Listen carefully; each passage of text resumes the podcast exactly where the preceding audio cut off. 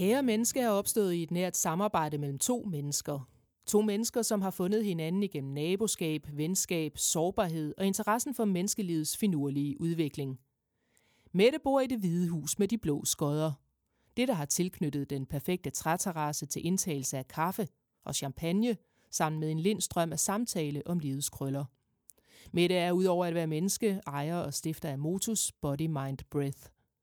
Mie bor i det røde hus. Det er huset med græs på taget og stuer, der indtages til fejring af stort og småt.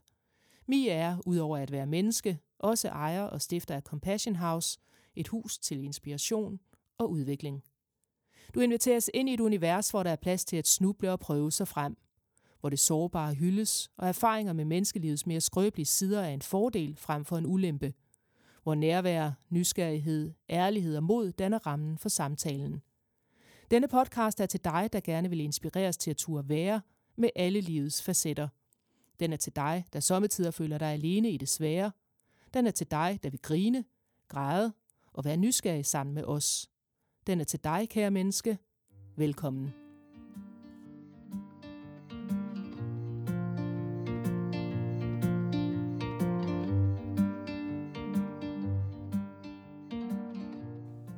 Hej Mette. Hej Mie. Og hej Marie. Hej. vi er så heldige, at øh, vi har fået en gæst i studiet i dag. En gæst, som skal være med på vores sårbarhedsrejse i denne her sæson. Og øh, vi vil gerne byde velkommen til dig, Marie Stenberg. Tak. Du, er jo øh, forfatter, og så er du ejer og stifter af madmentoruddannelsen. Og det er en uddannelse i sundhedspsykologi. Ja, det er det. Øhm, og så har du udover det her, så har du været fast ernæringsekspert både i Godmorgen Danmark og i Aftenshowet. Yes. Vi er simpelthen så glade for, at du vil komme og være en del af vores episode i dag. Og jeg er så glad for, at I er inviteret. Jeg glæder mig til vores samtale. Og i virkeligheden er der sådan to spor, jeg er mega nysgerrig på at høre dig til, fordi altså, jeg kender dig jo fra vores samarbejde. Jeg er så heldig at have fået lov til at være en af underviserne på madmentoruddannelsen. Men der er sådan to ting, som jeg øh, har tænkt meget over, som jeg gerne vil tale lidt mere med dig om. Øh, den ene del er øh, din TED-talk, som du holdt for en tre år siden, hvor du blandt andet fortalte om din historie med din mor. Øh, så den kunne jeg godt tænke mig at spørge dig lidt ind til senere. Mm. Men inden jeg gør det, så vil jeg øh, rigtig gerne høre dig som ernæringsekspert. Du valgte jo ret tidligt at arbejde på en lidt anden måde, end hvad der lige var normen. Mm. Kunne du ikke tænke dig at dele lidt med os om, hvad, hvad var det egentlig, der lå bag det der valg? Jo, det kan jeg godt. Jeg blev uddannet for utrolig mange år siden, synes jeg efterhånden, i 2000, 2001. Og var rigtig glad for min uddannelse inden for ernæring. Og jeg synes alt omkring sundhed og mad og vitaminer og mineraler og hvordan man allerbedst nærer kroppen. Det synes jeg faktisk var virkelig, virkelig interessant. Det, der bare kom bag på mig, det var, da jeg var færdiguddannet. Der synes jeg ikke, det var interessant at skulle vejlede folk i det.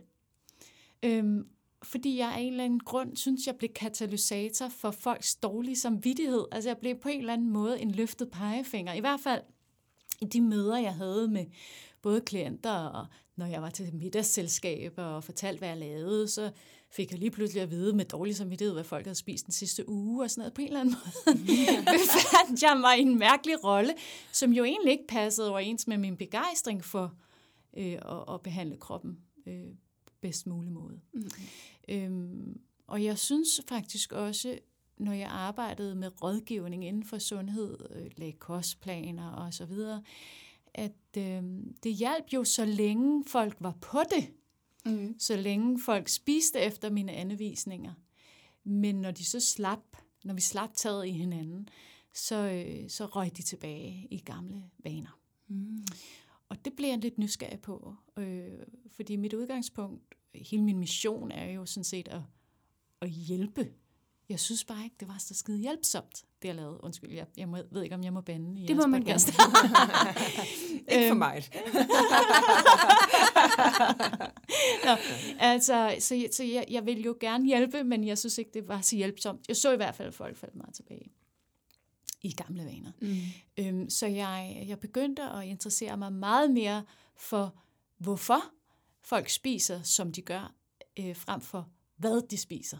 Ja. Og det blev simpelthen bare rejsen for mig. Jeg begyndte at interessere mig for broen mellem viden og handling. Hvordan kan det være, at vi i Danmark har så højt et oplysningsniveau inden for sundhed? Vi, vi bliver jo oplyst om det allerede fra folkeskole af. Øhm, og alligevel kan så lidt.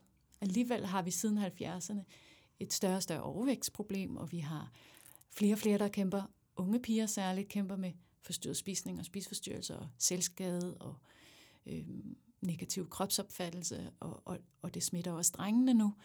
Øhm, så på en eller anden måde var der noget, der synes, jeg synes, der slog fejl. Mm.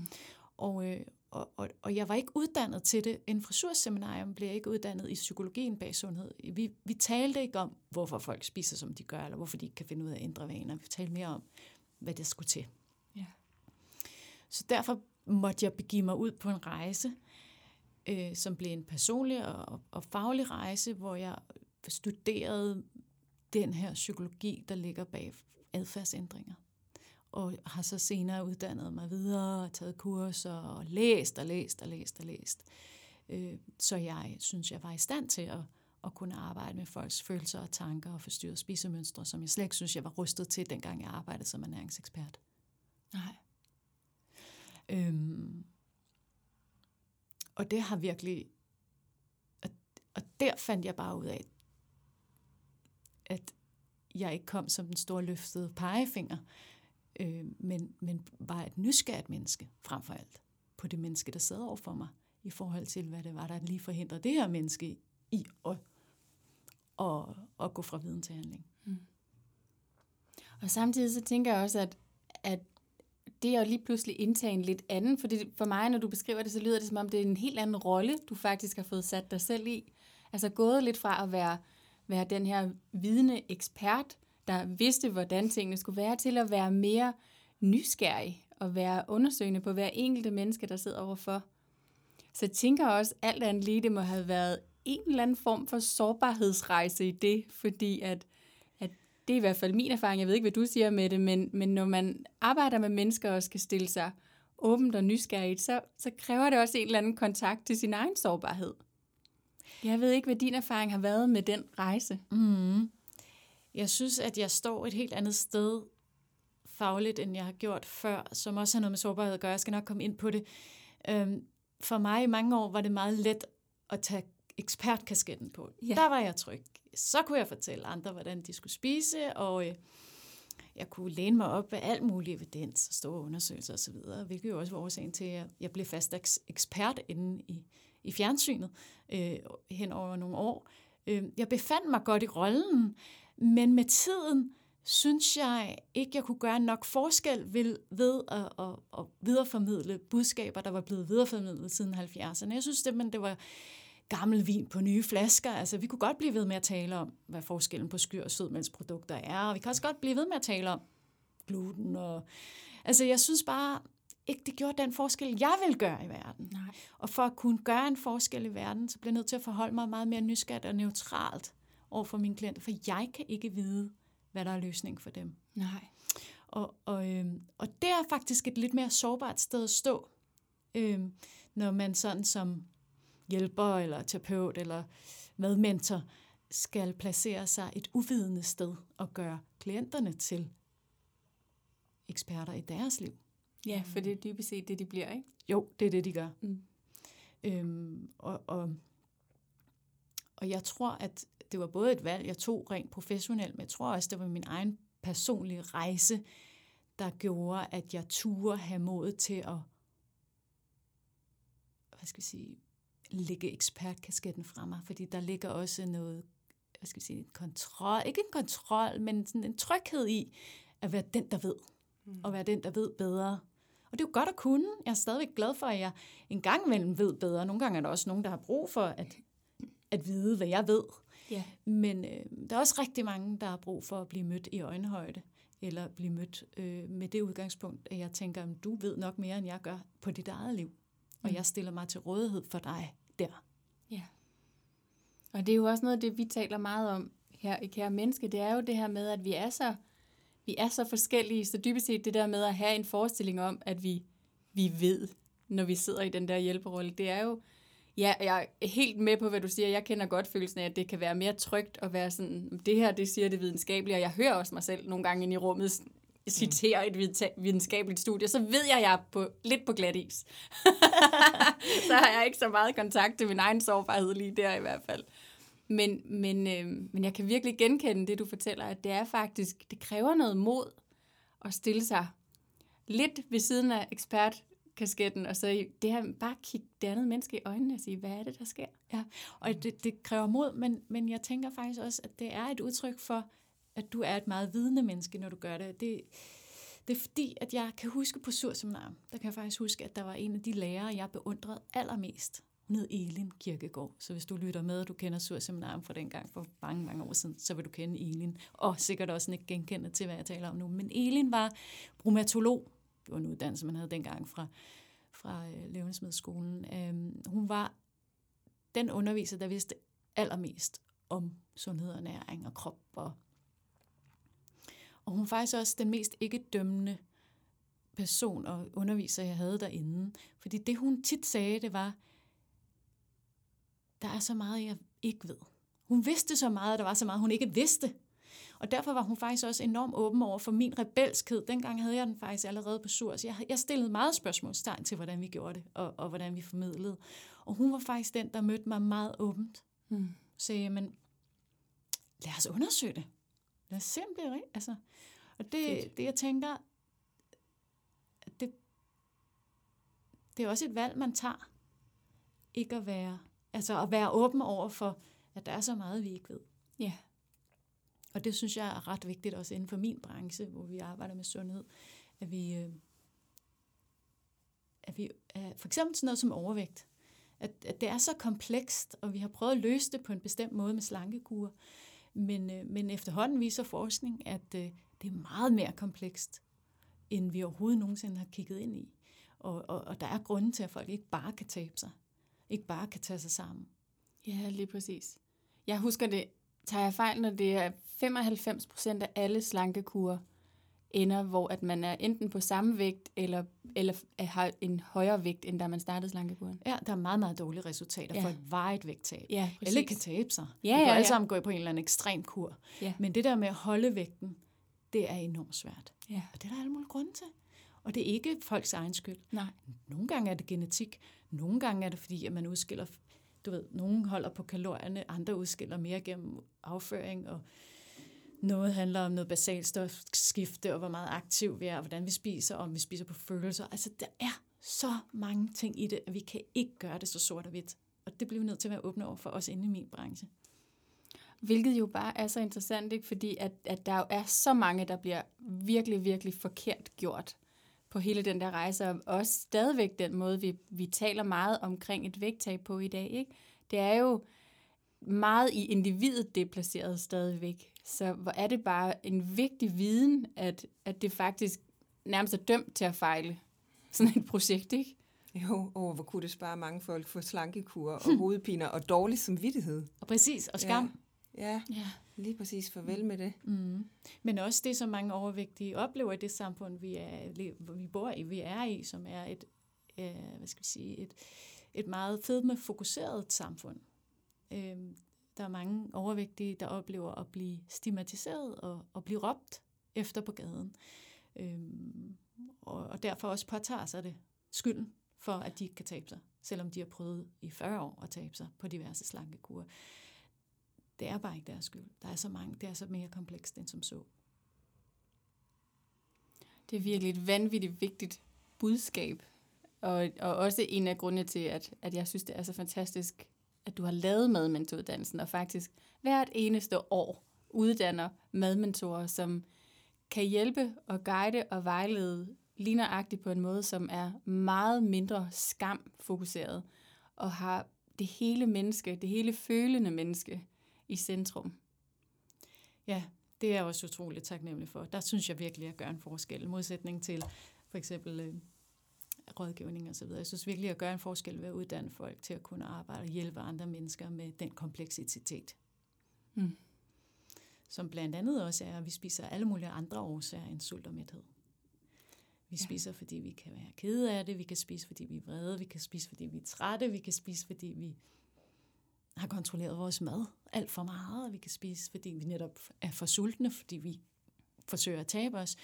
Vi kan spise os af alle mulige årsager, end bare det at være sulten.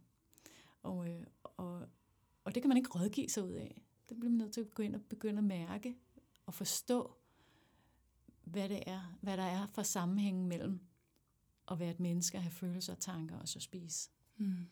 Og det er den ene af de ting, jeg er allermest optaget af, tror jeg, inden for mit arbejde. Det er sammenhængen mellem følelser og spisning. Fordi det, det, når jeg er ude og holde foredrag og, og spørger, hvor mange der spiser på følelser, så er det 99 procent af alle mennesker, der godt kan genkende det der, genkende det der med at spise på følelser. Mm. Eller spise, fordi de hygger sig, eller altså, og, og, og, og spise bare, fordi der er mere på tallerkenen, og de ikke har lyst til at levne, eller ikke har lyst til at sige nej. Altså, der er så mange grunde til, hvorfor folk spiser for meget. Ja. Mm. Øhm, og, øh, og det, det er et enormt givende arbejde, fordi så handler det lige pludselig ikke så meget om mad, så handler det om, hvilke følelse har, hvilke forhold har vi til os selv, hvad, det, hvad er det for et forhold, vi har til vores følelsesliv. Øhm, bryder vi om os, bryder vi os om os selv og vores følelser, eller gør vi ikke? Kan vi rumme vores følelser? Kan vi rumme dem, vi er? Kan vi være i kontakt med os selv? Og hvis det er svært, så bliver maden ofte et, enten et plaster på såret, eller en, en mad kan blive en måde øh, at undgå at mærke sig selv og, og livet, når det er svært. Mm. Så den kobling mellem følelse og spisning, den, er, den fylder meget i mit arbejde. Mm. Ja. Og så ved jeg noget af det, som du også taler meget om, Rie, det er det begrebet forstyrret spisning, som ikke er det samme som en spiseforstyrrelse, men, men vil du ikke lige prøve at bare lige kort fortælle, hvad er forskellen på de to? Fordi jeg tænker måske, at der sidder nogen derude og lytter med, der, der faktisk godt kunne have brug for at kende den forskel. Jo, jeg har altid været optaget af at henvende mig til mennesker, der kæmper med forstyrret spisning og ikke spiseforstyrrelser.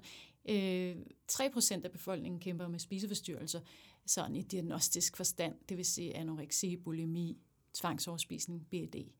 Og, og de, de har ofte adgang til hjælp.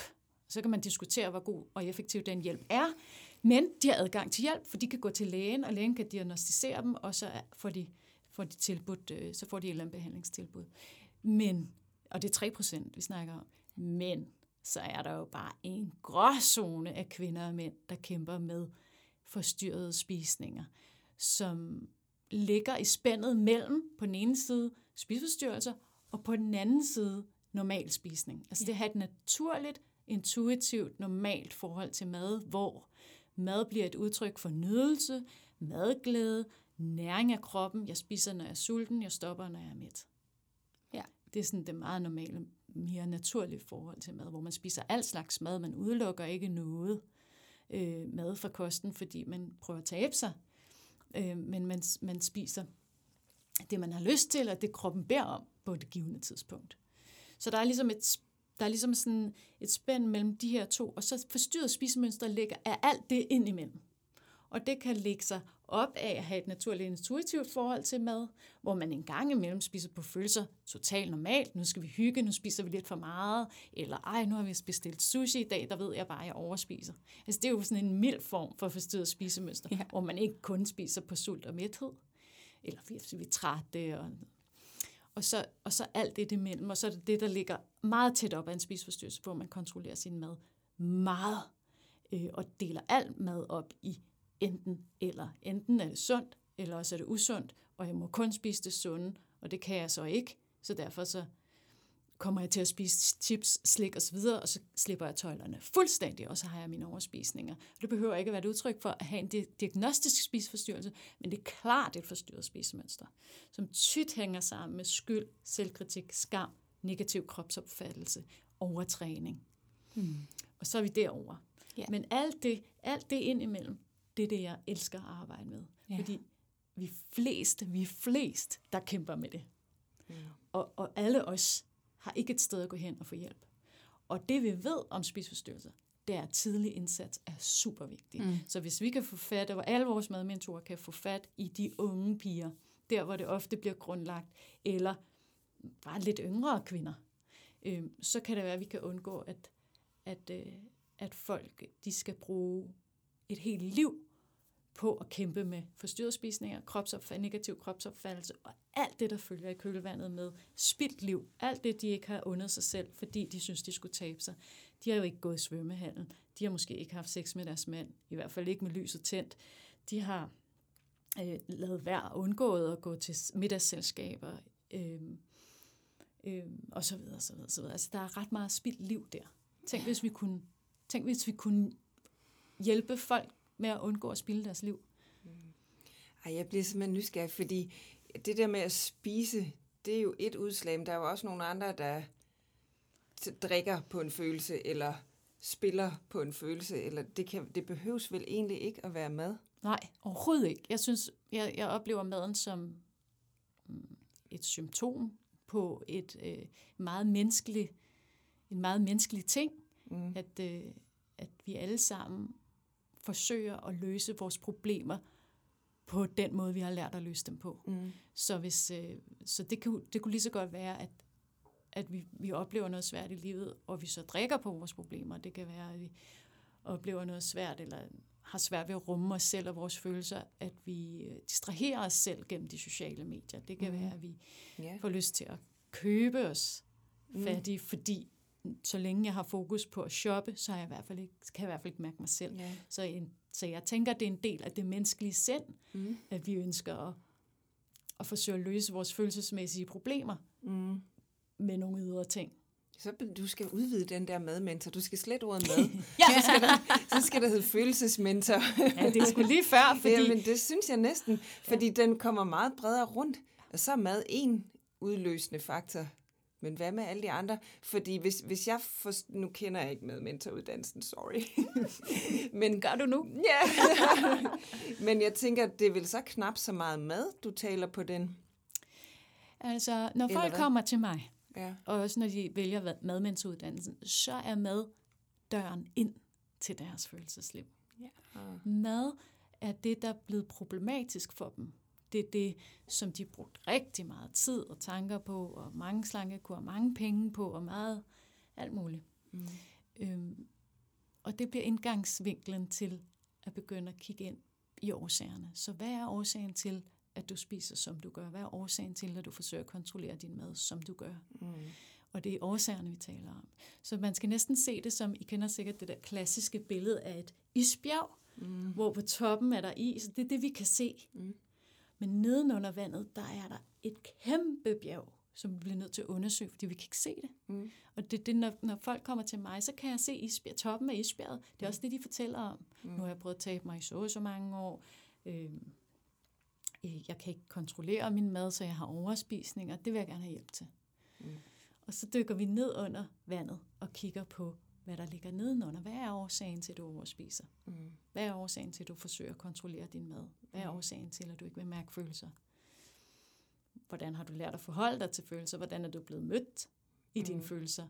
Hvad er din erfaring omkring det? Hvordan kritiserer du dig selv? Hvordan kan du tale anderledes til dig selv, så mm. mad ikke bliver udslagsgivende? Mm.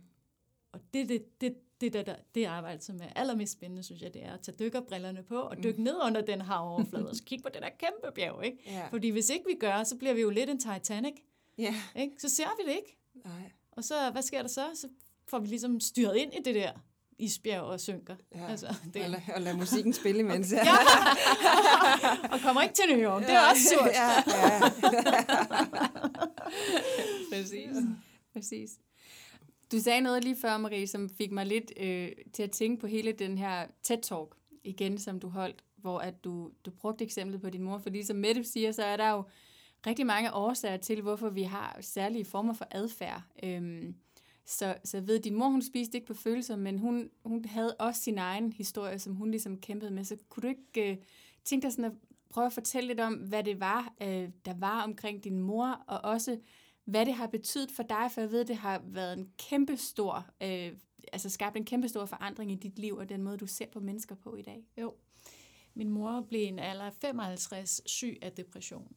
Det startede med angst, og øh, så tog depression over.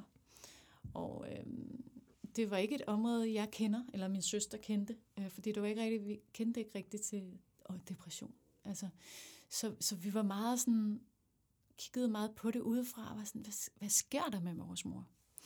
Og, hun, øh, og det, kom til, det var sådan tilbagevendende. Hun havde raske perioder. Særligt i starten havde hun perioder, hvor hun var sig selv. Og så kom depressionen snigende, og så tog det fuldstændig over. Og med årene, så blev det voldsomt. Mm. Voldsomt stærke, svære depressioner. Og hun øh, begyndte så også at drikke. Som kan jeg se nu, et forsøg på at at medicinere sig selv, der hvor medicinen ikke hjalp. Hun fik jo selvfølgelig hjælp. Hun fik psykofarmaka, forskellige antidepressive midler eller medicin. Men, øh, men, men det lå ikke rigtigt til at hjælpe hende. Mm. Så, så det jeg ser nu, det var, at det hun forsøgte, var jo sådan set at komme væk fra de meget, meget sorte, meget, meget ubehagelige depressive tanker gennem alkohol. Måden jeg reagerede dengang var med vrede og frygt og afsky. Jeg synes, det var frygteligt at se det skift hos min mor, som jeg ellers altid har set meget op til og elsket, og hun har været et enormt nærværende, levende, vidunderligt menneske og en rigtig, rigtig god mor. Mm. Men, men da depressionen kom, blev hun fraværende og forsvandt ind i mørket. Og det skift var enormt skræmmende for mig, samtidig med, at det var virkelig tabubelagt. Jeg synes, det var skamfuldt, ja. at hun begyndte at drikke. Mm. Jeg synes, det var, jeg kunne slet ikke forstå, hvorfor at hun skulle det oven i købet. Og det var først senere, at det gik op for mig, hvor, hvor desperat et forsøg på at hjælpe sig selv det var. Ja. Mm. Øhm, og det, og lige pludselig så jeg bare, at der var en total sammenhæng mellem det, og så det arbejde, jeg har. Ja. At når folk spiser på følelser, så er det et desperat forsøg på at hjælpe sig selv. Og det er godt at anerkende. Ja. Og det er godt at tage en snak om med klienterne. Fordi det er forståeligt. Mm. Fordi noget kan være så svært i livet, at vi ikke har lyst til at være i kontakt med det. Og mad er en fantastisk effektregulering. Det er jo en måde at forsøge at regulere følelser på. Komme væk fra dem, eller skabe brug fra at have en kaotisk følelse til lige pludselig at skabe ro. Eller bare en undgåelsesadfærd. Så hvis jeg mærker sult, så mærker jeg i hvert fald ikke min følelse. Eller hvis jeg mærker, at jeg er fuldstændig stop med, så mærker jeg ikke, at jeg er ked af det. Så på den måde er mad meget det samme som alkohol. Og det så jeg lige pludselig. Og jeg så også, at jeg gjorde det samme. Ah, oh, nej. Ikke med mad. Ikke med mad. Nej, åh oh, nej. Men det var det fælles medmenneskelige, jeg, fik, jeg, jeg opdagede efterfølgende. Og det var, at måden jeg havde forsøgt at håndtere de svære følelser, var at trække mig og lukke ned. Og det vil sige, at jeg faktisk havde et år, inden hun døde, hvor jeg ikke så hende. Mm. Jeg havde sagt til hende, jeg kan ikke se dig. Det er for hårdt, det er for svært. Og det var et af de sværeste øjeblikke, tror jeg, i mit liv. For jeg følte jo, at jeg sparkede til et menneske, der lå ned. Men jeg kunne også bare se, at jeg som datter var ved at gå fuldstændig ned over det selv. Jeg havde simpelthen ikke hjælp eller nogen til at hjælpe mig igennem det, for det var der ikke omkring os, Nej. hverken min søster og jeg. Så det var den bedst mulige måde, jeg kunne håndtere det på, men det havde jo konsekvenser. Det ja. betød jo, at jeg et år ikke så hende, og var begyndt så at se hende igen, så gik der et halvt år, så døde hun.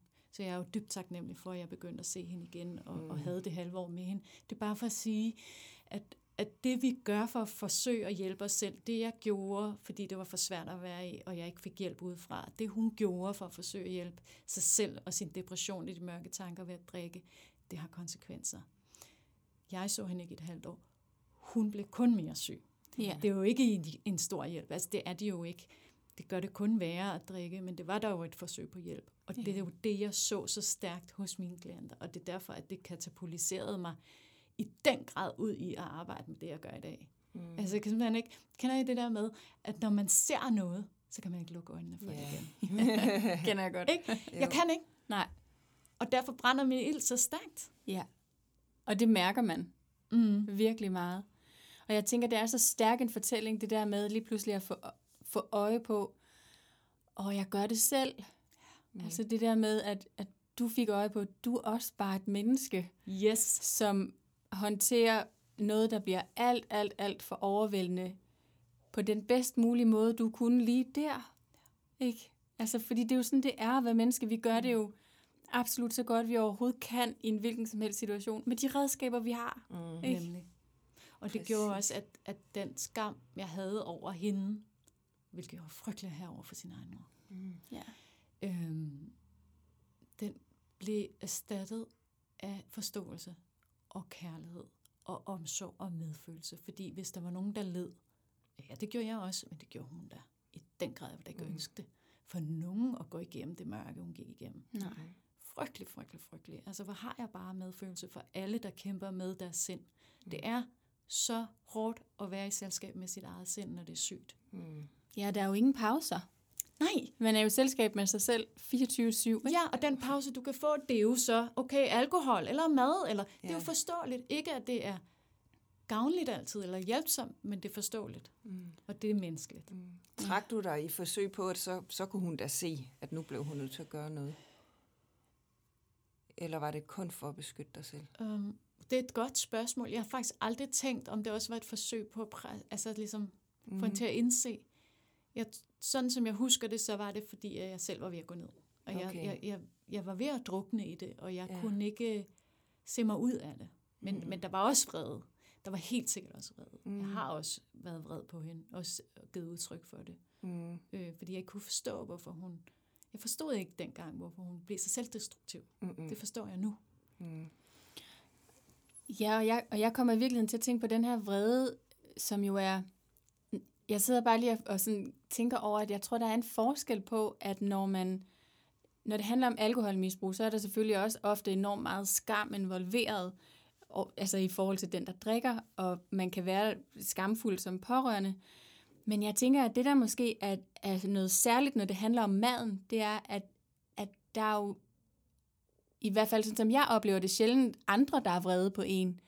Men til gengæld er hele vreden inde i en selv. Skammen bor så meget i en, så der er heller ikke rigtig så meget dialog.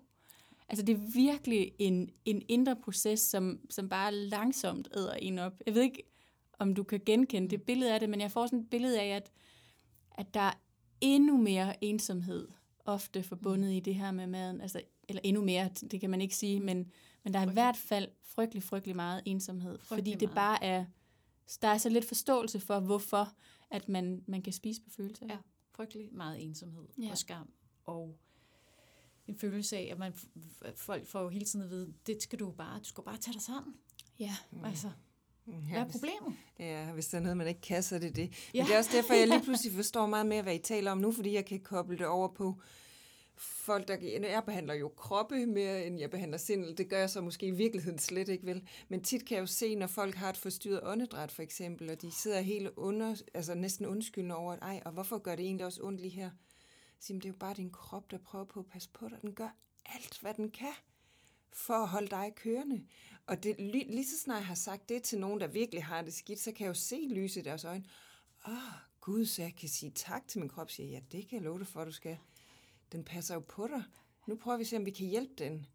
Mm. Så lige pludselig forstår jeg det, og så forstår jeg det i øvrigt også i forhold til alle mulige andre former for, lad os kalde det misbrug, hvis man kan kalde mad for et misbrug, kan man det? Ja, det know. gør man sagtens. Okay. øhm, altså, det, altså, uanset hvad det så er, om man øh, spiller det hele væk, eller man, jamen, det kan jo være tusind ting, man hitter på Ja. at gøre. Så handler det på, det er derfor, jeg bliver så interesseret i det der, du siger. Altså i virkeligheden, det, det isbjerg, du tegnede med alt det, der ligger nedenunder, det er jo de følelser der, du er mentor for. Alt det, der ligger dernede. Så den lille trekant oppe i toppen, ja, den hedder mad, for det, du arbejder med. Men den kunne hedde hvad som helst deroppe i toppen. Ja, det er rigtig godt set. Ikke? Mm. Det er helt rigtigt. Ja, det, så giver det mening. Ding! Yay! Det har været en god dag i dag. Det kan da også godt være, at jeg udvider Ja. på et tidspunkt. Men det er helt rigtigt set. Mm. Ja. Hvilket jo bare, altså på en eller anden måde kan man også sige, jeg får lyst til at sige fantastisk, fordi at det gør det netop bare så medmenneskeligt. Vi, vi har alle sammen hver vores ting, vi måske har i toppen af isbjerget. Mm. Hver vores ting, vi gør for at håndtere det, der bliver for overvældende og for svært. Men uanset hvad det er, vi gør, så er det enormt menneskeligt, ikke? at vi, vi gør et eller andet, fordi at det bare, wow, kan være svært at håndtere det der følelsesliv, vi er blevet født med. Ikke? Ja. Ja, lige præcis. Eller har udviklet. Eller hvad? Uh, Eller det er en altid- spændende diskussion. Ja, ja, er det medfødt, eller er det udviklet? Uh. Vil du ikke svare, Marie? Jo. Mm, jeg tænker, vi, vi bliver født med potentialet til at tilgå alle følelser. Jeg tænker, følelser er til for at hjælpe mm. det at være et menneske. Det er signaler, det er små sms-beskeder, mm. som hjernen så kan vælge at læse eller ej, om hvordan vi har det, hvad vi har behov for, for at vi egentlig i virkeligheden er det grundlæggende for at kunne overleve. Ikke? Mm. Vi har ligesom den her værktøjskasse. Men så vokser vi op i et eller andet miljø, i en eller anden familie, med nogle forældre, der har et særligt forhold til forskellige følelser. Og så lærer vi lynhurtigt, hvilke følelser, der er okay at mærke, og hvilke følelser, der ikke er okay at mærke. Og dem, der er okay at mærke, det er jo der, hvor vi får vores forældres anerkendelse og kærlighed. Og dem, der ikke er okay, for eksempel vrede eller kedelighed, dem lukker vi så langsomt ned for, eller får et forringet forhold til mad. Men fordi det er vigtige følelser, men de er svære at mærke, fordi de ikke giver anerkendelse eller kærlighed, så må, vi jo, må de jo ligesom have en lem et eller andet sted. Ja. Vi må ligesom få mod på en eller anden måde, eller forsøge at holde dem væk på en eller anden måde. Og der kommer misbruget typisk ind, tænker jeg. Ja. Fordi det, det bliver så måden at øh, udleve, eller ikke at mærke mm. følelserne. Giver det mening? Ja, Det det giver fuldt ud mening. Mm.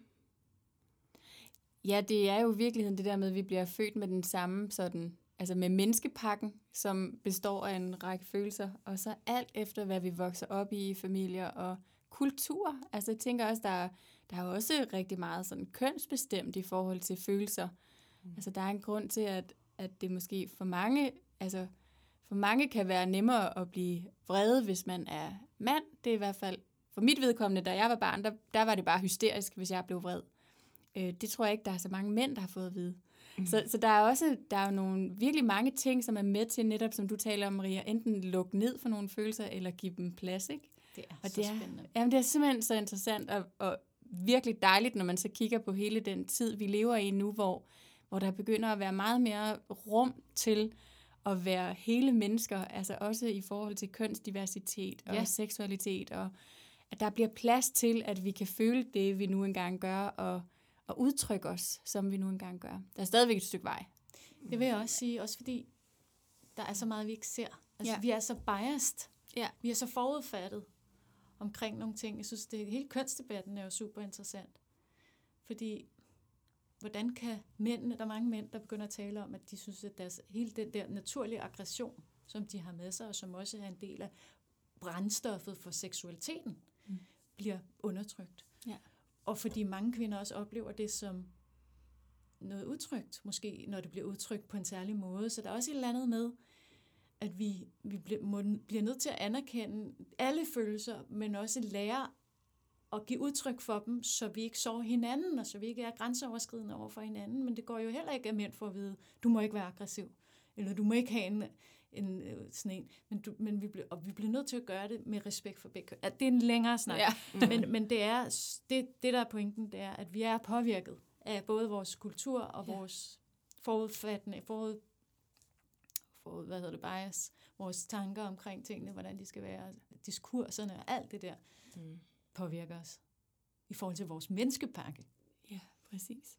Og det, det vidner jo bare om, hvor komplekst det er, det med følelser, ikke? Så, så nogle gange tænker også det der med, når man kan komme til at synes, det er lidt svært, det der med følelser. Jeg taler også tit med mine klienter om det. Der er altså ikke noget at sige til, at det kan være en lille smule svært at finde hovedet i. Både hvad man føler på et givet tidspunkt, og også, altså, hvordan håndterer jeg så den her følelse, ikke? Jo. Mm. Det er altså ikke bare lige. Nej, for følelser, jeg, jeg, jeg taler tit om følelser som sådan noget usynligt, men jo alligevel meget tydeligt. Det er det, der er så interessant ved følelser, at det er super. Man kan jo ikke se det, ligesom coronavirus. Vi kan ikke se det, men den er sådan alle steds nærværende. Sådan er det også lidt med følelser. De er alle steds nærværende, vi kan bare ikke se dem. Og derfor bliver det sådan ret svært at så tale om følelser, fordi vi har brug for nogle gange noget konkret, eller brug for at se det på sort på hvidt. Øhm, men man kan lære at opdage tydeligheden i følelser, og begynde at opdage, hvordan føles vrede i min krop, hvordan føles sorg i kroppen, hvordan føles glæde i min krop, øhm, så det ikke bliver en stor øh, sammenkogt suppe af Mm. følelser, som min klient i hvert fald kommer til mig med ofte og siger, men jeg spiser bare på alle følelser, og det er svært at arbejde med. Bliver vi nødt til at, ligesom en, en sammenkogt ret, at hive alle ingredienserne ud og begynde at lære de forskellige følelser at kende, så, så når klienten mærker det, kan, kan få kontakt til dem, i stedet for at skulle spise på dem, og så begynder at kunne tage sig af følelserne på en mere hensigts, mere hjælpsom måde faktisk, end at spise eller sulte sig selv.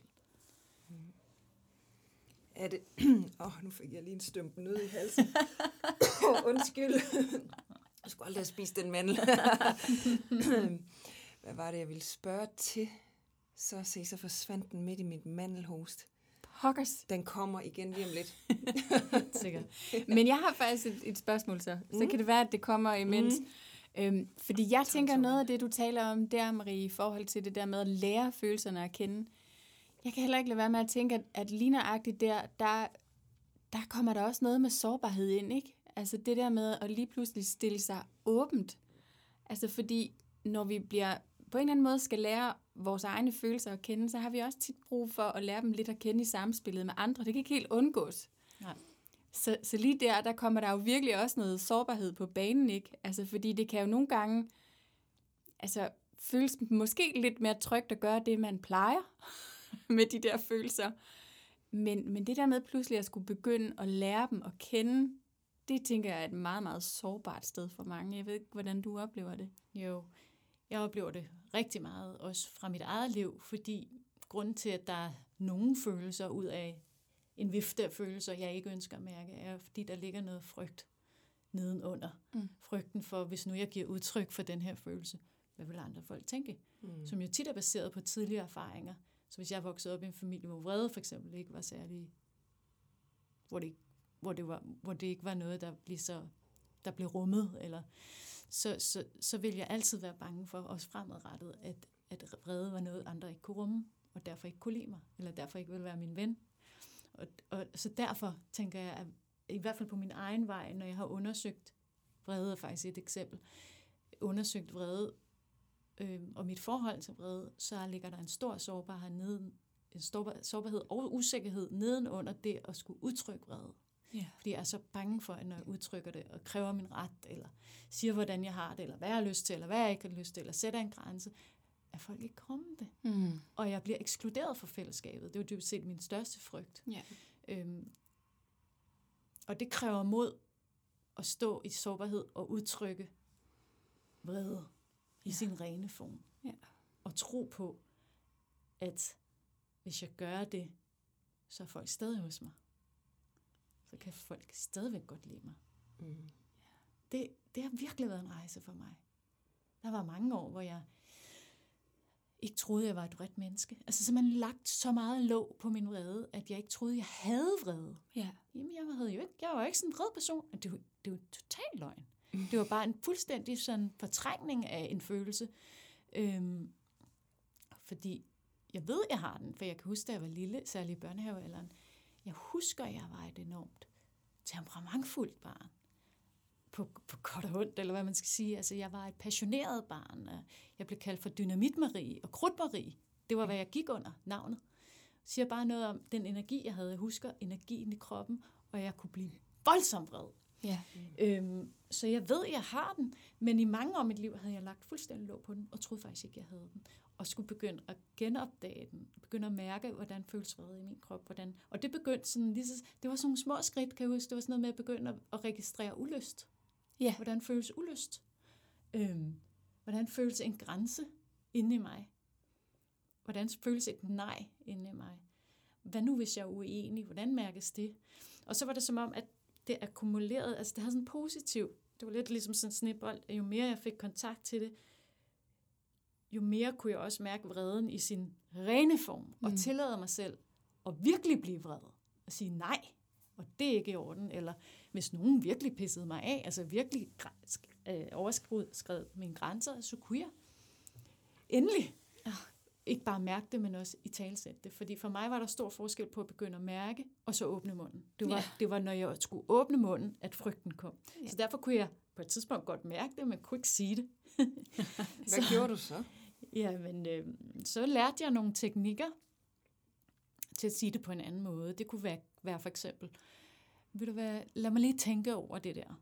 Og så gav jeg lige mig selv lidt øh, tænketid, og hvor jeg sådan kunne støtte mig selv i alt, hvad jeg havde lært omkring det godt, med følelser gode, og, og alle de overbevisninger, jeg skulle bryde, som var, der er ikke nogen, der forlader dig, når du viser, hvem du er, når du viser din vrede, og sådan. Altså alt det der, det kunne jeg ligesom støtte mig til, og så kunne jeg vende tilbage, og så kunne jeg sige, nej, det har jeg egentlig ikke lyst til, eller jeg blev faktisk vred. Mm. Ja. Så det at købe dig noget tid. Køb mig tid. Ja. Det var faktisk virkelig, godt effektivt råd. for mig der. Ja. Nu, nu i dag, at jeg, er jeg ikke bange for det længere. Jeg kan sagtens blive vred, og det, det går lynhurtigt. Men, men, men fordi det går så hurtigt, så er jeg heller ikke bange for, at jeg ryger ud af en tangent. For det gør jeg ikke, fordi jeg mærker bare vreden, og så får jeg sagt det, og så får jeg sagt det med respekt for det andet menneske. Ja. Og jeg synes, det er det, der, det, der tit har været frygten for mig, det er, hvis, hvis, hvis jeg egentlig er meget vred, og jeg ikke får det sagt, så akkumulerer det, og så kan det komme skævt ud. Ja. Og, og så kan det jo faktisk reelt gå ud over relation. Jeg Vrede kan jo være konstruktivt, ligesom det kan Ja. være destruktivt. Så jeg Ja. synes bare, jeg er blevet god til at mærke det, og så sige det. Altså meget hurtigt sætte en grænse, som så kan være fuldstændig venlig. Man kan sagtens sætte venlige grænser, men der er ikke tvivl. Du er ikke i tvivl, om jeg vil det eller ej. Altså dertil, det, kan, det sted kan bare lige være. Fedt. Mm. Sejt. Ja, men jeg tænker også, at det der med, at, at det er jo meget, meget interessant, at du havde en oplevelse af, at den faktisk ikke var der. Fordi det er jo også derfor, at altså jeg kan huske, at vi, var, vi har taget en compassion-uddannelse sammen, os to, og der var et, et tidspunkt på uddannelsen, hvor vi to kiggede på hinanden. Og det var, da de, øh, da de ligesom præsenterede begrebet submissive compassion for os. Oh ja, yeah, I remember. Vi kiggede på hinanden sådan, Gud, det er det. Men, Så skal I nok lige fortælle, hvad det er Ja, til præcis. vores lyttere. Men det er fordi, at, at det, det handler om, det handler i virkeligheden om, at, at man tænker, at man er et menneske, som er enormt god til at drage omsorg for andre, og passe på andre, og være der for andre, og dybest set være et compassion-menneske i det hele taget i livet. Øhm, det, der så bare er med submissive compassion, det er, at nedenunder hele den der adfærd, man kan også, jeg tror, de fleste af jer derude vil måske kende det som pleaser-adfærd, ja. at, øhm, at det, der egentlig ligger nedenunder det, det er faktisk frygten for netop at blive udstødt, frygten for at blive forladt, frygten for, at der er ikke plads til mig, hvis ikke jeg sørger for, at alle har det godt omkring mig. Hvis ikke jeg er den, der sørger for den gode stemning, mm. så er der ikke plads til mig i verden. Så, så jeg kan virkelig genkende hvert et ord, du beskriver af hele den her brede rejse. At, øh, at det, vi, er, vi lever i en tid, hvor det andet er utrolig nemt at udleve, men vreden har jo stadig et liv. Den ligger bare og ulmer indeni, ikke? Så kan det måske nogle gange være sådan lidt passivt, aggressivt, det kender jeg i hvert fald. Ja, Men, men, men det er rigtig mange af os får ud, udlevet den der del, men, men på en helt, helt, helt skæv måde, ikke? jo. Og det kan være svært for andre at mærke, hvem vi er. Helt vildt. hvis vi, hvis vi lever et submissive, hvis vi submissive, eller altså hvis vi pleaser, fordi hvem er du? Hvad er din holdning? Hvad er din mening? Hvad vil, fordi kraften i vrede, altså ikke vreden som sådan, jeg taler, nogle gange så mærker jeg den, og taler om den som en energi, en vi kan Ja. bruge som sådan en, en handlekraft, Ja, præcis. øh, power, eller hvad, det er sådan den positive del af vreden, øh, som jo også kan hjælpe os til at i talsæt, hvad vi kan lide, hvad vi ikke kan lide, hvad vi lide. Og så bliver vi lige pludselig tydeligere for andre mennesker.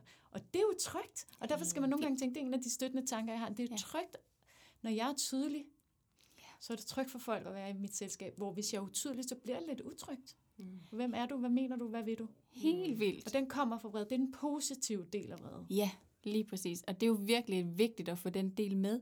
Det skaber faktisk tryghed for andre, når jeg tør stå ved det, mine grænser og det, jeg har brug for.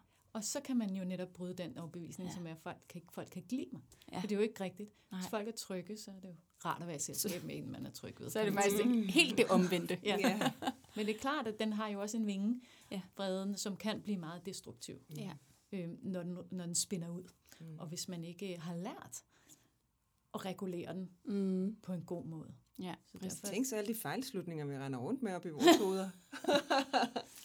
Tricky Mange. hjerner. ja, det, er du vel, er du vims. ja, virkelig.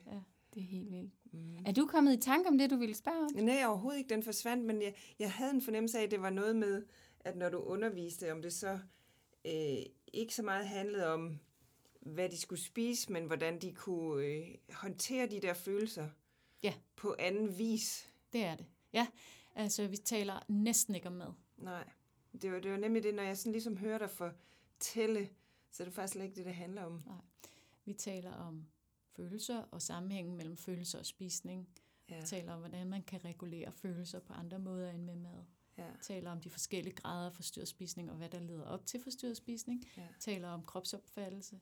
Det at kigge på sin egen krop og opfatte den negativt, og hvad det gør ved spisemønster. Mm. Og hvordan man kan håndtere de svære følelser, der kommer, når man kigger sig selv i spejlet, eller ser billeder fra nytårsaften, når man synes, man er tyk. De svære følelser, som kan sætte gang i overspisning eller kontrollere. Mm. Hvordan håndterer man det? Og det er jo blandt andet også noget af det, Mi, du underviser i på Ja. madmentoruddannelsen, som er, hvordan kan vi møde os selv fra et mere selvkærligt del af os, medfølende del af os, Mm. således at fordi det, der sker, når vi spiser på følelser, selvom det er et forsøg på at hjælpe os selv, så er det jo virkeligheden at lukke ned. Ja. Så er det som at tage en stempelkande kaffe, og så bare presse stemplet ned. På den samme måde stempler vi følelserne ned i kroppen. Det er en måde ikke at give os selv plads. Som var, var vi en forælder, der sagde, sådan må du ikke føle, kan du gå ind på det værelse. Det er det, vi på en eller anden måde får internaliseret og får sagt til os selv. Så hvis vi kan være vores egen mest rummelige, stærke, selvkærlige, medfølende forældre, så kan vi lige pludselig få adgang til et potentiale, som er så meget større, end det vi overhovedet havde drømt om. Fordi at i følelserne ligger der så mange muligheder for at møde os selv og vores behov selvkærligt. Og på den måde vokser vi som mennesker.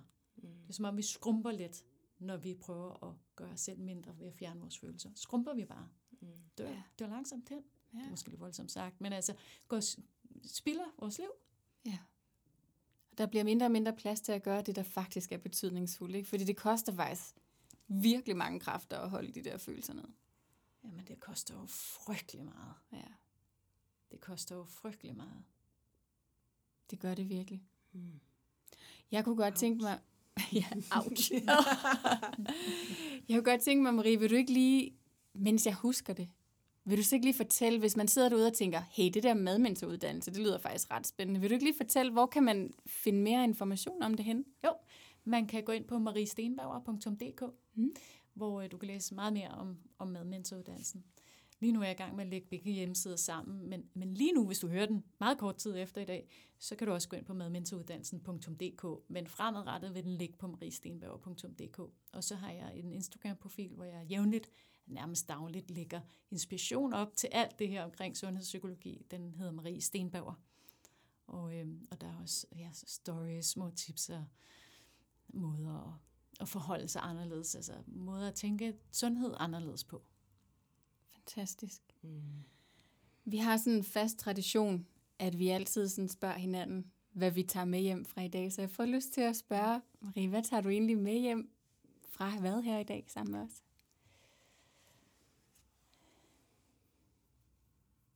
Jeg synes, det var, jeg synes faktisk, det var godt at blive husket på, mm, hvor øh, huske på den her periode i mit liv, hvor jeg ikke troede, at vrede var en del af mig. og hvor langt jeg er kommet siden da. Altså, hvor svært det har været for mig at sætte grænser og give udtryk for min, for min vrede, og hvor let det er i dag. Ej, fedt. Det, det var faktisk virkelig dejligt at få øje på Mm. igennem vores snak. Nej, det forstår jeg godt. Mm. Ja, for der er noget enormt powerfult i, altså jeg står et stærkere sted, Ja. øh, fordi at, øh, fordi at vrede øh, bare har, kan man sige, samme niveau som alle de andre følelser. Det er hverken under eller over, det er bare ligesom også en følelse. Og den kan jeg også mærke, og den kan jeg også give udtryk for. Jeg skal ikke holde den væk. Præcis. Fantastisk. Dejligt inspirerende. Ja, nemlig. Hvad med dig, Mette? Hvad tager du med hjem i dag? Jamen, jeg, jeg tror, at jeg er blevet lidt mere nysgerrig på at undersøge mine egne følelser, altså i forhold til at prøve at få dem skilt ad. Så det er meget interessant, den der, I fortæller med, nu er jeg svært ud, hvad den hed. Den der sub, submissive, hvad hed den? Åh, ja. Submissive compassion. Ja, præcis. Den Ja. der. Det, det synes jeg, der var sjov. For at besøge mandlen igen. den er ikke væk. Men den, den øh, vækker lige min nysgerrighed i forhold til at prøve at blive lidt mere skarp på at skille min, min egen følelse ad. Jeg kunne vide, hvad, hvad, det, hvad jeg egentlig gør. Det, den der nysgerrighed. Og det der med at starte i det små, som du sagde, den synes jeg var god. Ej, oh, der var en, der overtrådte min grænse. Hvordan føltes det? Og har jeg lyst? Har jeg ikke lyst? Altså at starte helt dernede, ja det er jeg blevet nysgerrig på. Fantastisk. Ja. Ja. Men Hvad Marie er et meget inspirerende menneske. Ja, det er virkelig. Tak. Det er så dejligt at have dig i studiet, Marie. Men vi skal høre, hvad du tager med dig hjem. Øhm, jeg vil sige, faktisk det, den her pointe med, at, at ja, nu er det lige mad, der er, er det centrale, når det handler om madmentoruddannelsen og, og hele det arbejde, du laver der, og vi også, jeg har heldigvis fået lov at være en del af, men også hvor vigtigt det er faktisk at få øje på, at vi alle sammen har et eller andet, vi gør for at håndtere de der svære mennesketing. Mm. Men, men vi gør det ikke, fordi vi, vi er dårlige mennesker, eller, eller ikke har styrke eller vilje nok, men vi gør det, fordi at vi bare er ramt et sted i livet, hvor det gør mega ondt, når vi forsøger at padle lidt ovenpå. Ikke? Så, så vi, er, vi er alle sammen bare mennesker. Det tror jeg, jeg endnu en gang er blevet mindet om. Mm. Ja, også mig. Men tusind, tusind tak, Marie, fordi du havde lyst til at være gæst her i Kære Menneske. Selv tak. Det var simpelthen sådan en fornøjelse.